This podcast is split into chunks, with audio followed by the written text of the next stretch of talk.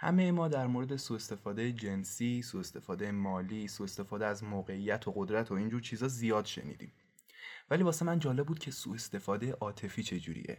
اصلا چه سودی برای اون طرف روبرومون داره؟ یکم کلیتر بهش نگاه کنیم. اصلا تعریف درست حسابی سوء استفاده عاطفی چیه؟ من روانشناس نیستم و این شماره فقط کنجکاوی من در مورد سوء استفاده عاطفیه.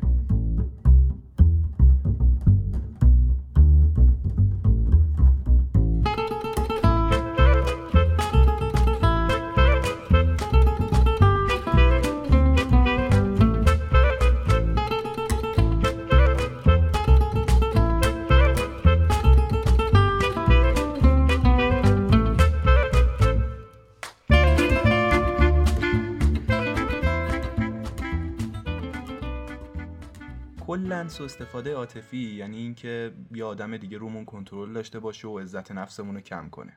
همین تعریف کوتاه نیم خطی نشون میده که چقدر تو زندگیمون ممکن بوده مورد سو استفاده عاطفی قرار گرفته باشیم. ولی تشخیصش انقدرم راحت نیست چون این سو استفاده ممکنه خیلی زیرپوستی و نامحسوس اتفاق بیفته. این سو استفاده عاطفی یه جوری تعادل قدرت بین دو نفر رو به هم می‌زنه. جایی که بیشتر آدما وقتی اسم سوء استفاده عاطفی میاد بهش فکر می‌کنن رابطه هاشونه. ولی این موضوع خیلی بزرگتر از این حرفاست مثلا ممکنه بین رابطه پدر و مادر و بچه اتفاق بیفته یا بین دکتر و مریض یا اصلا دانش آموز و معلم. خبر بعد این که خیلی موزیانه این اتفاق میفته چون تو بیشتر موارد تو اصلا به طرف مقابلت شک نمی‌کنی. بعضی انقدر خوب بلدن این کار رو انجام بدن که تو یه جایی به خودت میگی شاید واقعا مشکل از منه. بیاین ببینیم که علائم سوء استفاده عاطفی چیه. چجوری میشه بفهمیم ما هم درگیرشیم یا نه. اول از همه حرفی که می‌زنه می‌تونه نشونه این باشه که داره ازمون از نظر عاطفی سوء استفاده میشه یا نه. مثلا یهو شروع می‌کنه به انتقاد کردن ازت موقعی که اصلا جاش نیست و هیچ ربطی هم نداره.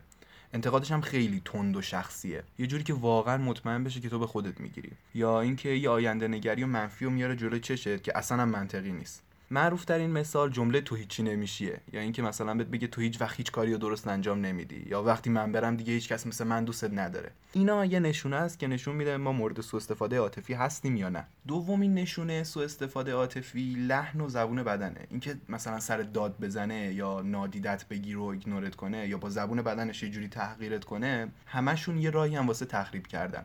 مثلا چش قره بره بهت یا شروع کنه به زل زدن بهت. یا تماس چشمی باهات برقرار نکنه و این همراه بشه با اینکه نخواد باهات صحبت کنه. یا یه جوری رفتار کنی که اصلا انگار اونجا نیستی.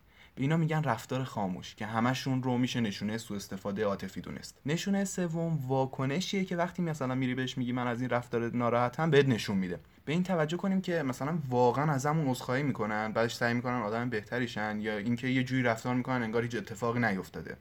معمولا هم کسی که سوء استفاده عاطفی می‌کنه همیشه داره تلاش می‌کنه که یه جوری نشون بده که تو حرف منو نفهمیدی. وگرنه من دارم حرف درست رو می‌زنم. به این کار میگن gaslighting gaslighting یعنی چی؟ یعنی دوباره همون حرفای تحقیرآمیزش رو یه جور دیگه بهت بزنه.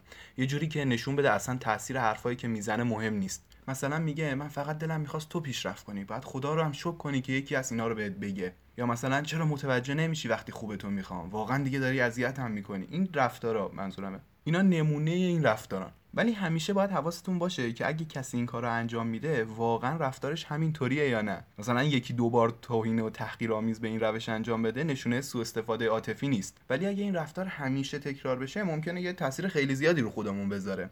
این سوء استفاده عاطفی هم مثل هر چیز دیگه ای صفر و صد نیست. اینکه چند بار این رفتار رو تکرار می‌کنه چقدر طرف مصره که این کار رو انجام بده چند روز یا چند سال شدت این سوء استفاده رو نشون میده. ممکنه هر کسی این کار رو انجام بده ولی خب شدتش خیلی مهمتره. خیلی کم پیش میاد که یه نفر همیشه مثلا تو 100 درصد مواقع این رفتار سوء استفاده گرانه رو از خودش نشون بده.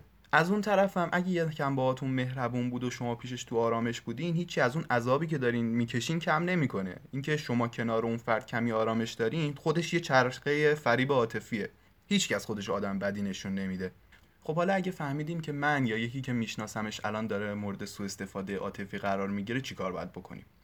اینکه با آدمایی که آزارمون نمیدن در ارتباط باشیم خیلی مهمه. چون معمولا کسایی که سوء استفاده عاطفی می‌کنن همیشه داره اون قربانی خودش رو از بقیه دور نگه میداره. اگه فکر می‌کنیم که مورد سوء استفاده عاطفی هستیم بریم تجربهمون رو با دوستای نزدیک و کسایی که بهشون اعتماد داریم به اشتراک بذاریم. بریم بهشون بگیم که چه اتفاقایی داره برامون میفته تا حداقل یکی اون بیرون باشه که حمایتمون کنه. نمیگم اون آدمو کلا بذارین کنار چون همیشه این موضوع توی رابطه نیست مثلا با کات کردن تمام بشه. مثال زدم که شاید مثلا معلم و استاد با هم دیگه این رفتار نشون بدن. اما بهترین راه وقتی که مورد سوء استفاده قرار گرفتیم اینه که بریم پیش روانشناس. اگه فکر می‌کنین که یکی از آشناهاتون مورد سوء استفاده عاطفیه بریم بهش زنگ بزنین بگین که به فکرشین که احساس تنهایی نکنه بدونه که یکی هست که باهاش صحبت کنین کسی که از بقیه سوء استفاده عاطفی می‌کنه همیشه سعی می‌کنه بگه این رفتار واسه خود طرف خوبه. ولی خب خودمون هم می‌دونیم همه حق دارن باهاشون با احترام رفتار شه و بهشون محبت شه.